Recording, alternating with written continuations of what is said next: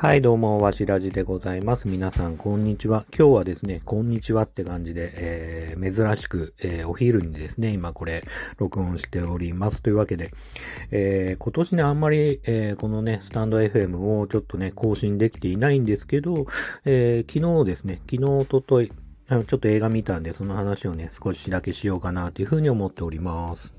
えっ、と、一つはですね、えー2020年の作品で、エノーラ・ホームズの事件簿というね、えー、ネットフリックス限定でね、多分配信されてる映画になります。こちらはですね、まあ最近2作目も、えっ、と、ネットフリックスの方で独占配信がね、始まったものですが、えー原作はですね、原作があるみたいで、まあナンシー、えースプリンガーってさん、方の、えー原作があるみたいで、で、出てる方が、えーミリー・ボビー・ブラウンって、あのストレンジャー・シングスとか、えっ、と、ゴジラ VS コングとか、えーね、いろいろ話題作にも出ている、まあ、女の子。で、もう一人、えっ、と、ヘンリー・ガバエル。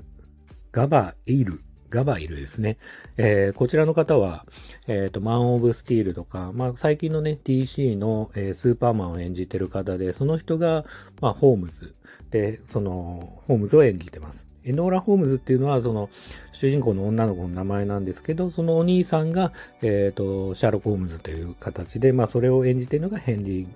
カバエル。カバエル？カバエルか。カバエルさんですね。言いづらいな、めちゃくちゃ。で、そのね、スーパーマン演じてる人なんで、正直ね、もうムキムキ感が結構もう、スーツ着ててもね、わかるぐらいのスーツパツパツだな、みたいなホームズを演じてます。ただね、なんつうかな、ルッキズム的な発言はあんまあれなのかもしれないですけど、こうね、やっぱ顔もすごく、あの、かっこいい方で、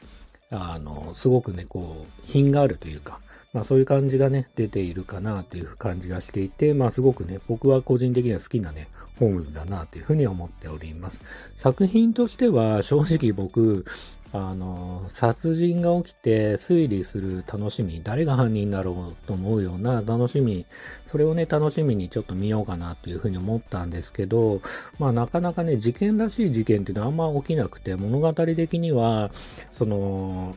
エノーラ・ホームズが、まあその、なんだろうな、えー、教育にね、ちょっと反発して、まあ家出をすると。で、かつ、まあ同時に、まあ母親を探す、まあね、あの、失踪したというか、いなくなった母親ね、探しながら、えー、なんだろうな、冒険って言っていいのかな？うん。で、そこと、まあそれとちょっとね、事件に巻き込まれて、えー、それを解決するってお話なんで、まああんまり殺人が起きて、えっ、と、誰が犯人だろうみたいな感じの物語ではなかったんで、ちょっとそこはね、自分的には肩透かしだったかなっていうふうには思っております。まあただね、物語的にはもちろんその、あ、この人黒幕なんだみたいなことはね、あの、あったりはするんで、まあそういうのが好きな方、あとですね、急にですが、まあちょっと僕ね、結構ずっと見たかったけど、見たかったっていうか、本当に見たかったらもうすでに見てんのかもしれないけど、ずっと子供の頃から気になってて、見てなかった映画がありまして、えっ、と、ディズニープラスの方でそれが見れたんで、えっ、と、初めて見ました。えっ、と、1986年の映画で、ゴーストハンターズっていうね、映画になります。で、ゴーストバスターじゃなくて、ハンターズっていう映画で、結構なんだろうな、B 級って言い方でいいのかな？まあ結構バカバカしい映画ではありますね。あの、ジョン・カンペンター監督で、まあカート・ラッセルが出てて、えー、まあね、ぜひ検索してみれば、ああ、B 級感すげえなっていうふうに分かってもらえると思うんですけど、チャイナタウンの方で、まあアメリカのね、チャイナタウンの方で、えっ、と、なんだ、不老不死を、なんだろう、目指す、うーん、なんだろう、組織おじいちゃんがいて、まあその人が、まあそのグリーンの目をした女の人を探してて、その人と結婚すると、不老不死の、まあ肉体もね、手に入れられるような、えーその伝説というかなんかそういうものがあるみたいで、そういう女の人を、あの、誘拐して、でもその女の子を助けるために、そのカート・ラッセルと、もう一人、あの、中国人の人になると思うんですけど、デニス・ダンっていう、まあちょっと他の作品に何が出てる、何に出てるのかよくわかんないんですけど、調べても。そのデニス・ダンっていう人と、まあコンビを組んで、その、さらわれたね、彼女をね、助けに行くって映画ではあるんですけど、まあほんとバカバカしくて、で、嵐の3人組みたいなのがね、出てきて、コムソーみたいな格好をしてて、あの、電気をビリビリビリって言って、まあなんだろう、超能力みたいな、こう、うん、なんかね、使うんですけど、もうな、なんだろう、説明できないな。なんか不思議な力を使って戦ったりとかしたり、まあ空飛んだりとか、まあそれどういう原理でそれがな、まあ黒魔術的なことを言ってはいるんですけど、まあそれがどういう原理なのかはちょっといまいちわからないんですけど、まあそういう不思議なね、SF あり、うん、アクションあり、まあそういうね、ちょっとバカバカしい設定であって、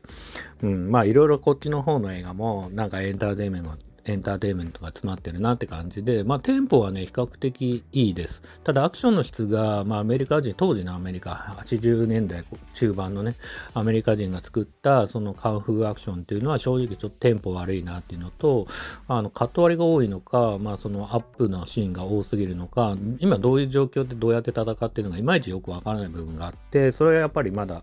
まだまだこう、マトリックスとか、後に出てくるものとかに比べると、まだまだレベルの低い、こう、カンフーアクションをやってるなっていう感じはあります。ただ演じてる人たちのこの多分アクションの質自体はもちろんそのスタントマン含めて多分素晴らしいものなんだけど、その撮り方がまだまだ、えー、未熟な部分があるのかなっていう風な印象はありましたね。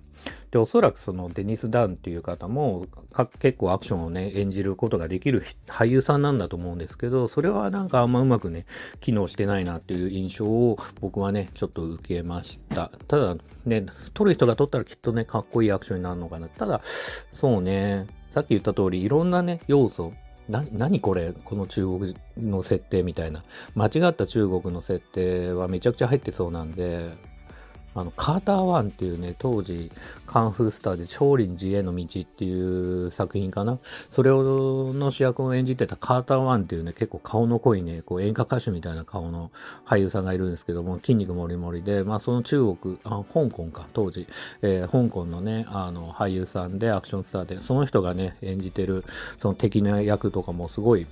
なんだろう、バカバカしいというか、うん、なんかその辺がね、個人的には見どころかなって感じがあります。あと当時の SF の特殊メイクとかも結構いっぱい出てて、わあ、すげえ頑張ってんなって感じも結構あるんで、まあ、今見ても個人的にはね、こう、あ、B 級だよねって思って見る分には結構退屈しない映画だなっていうふうには思いました。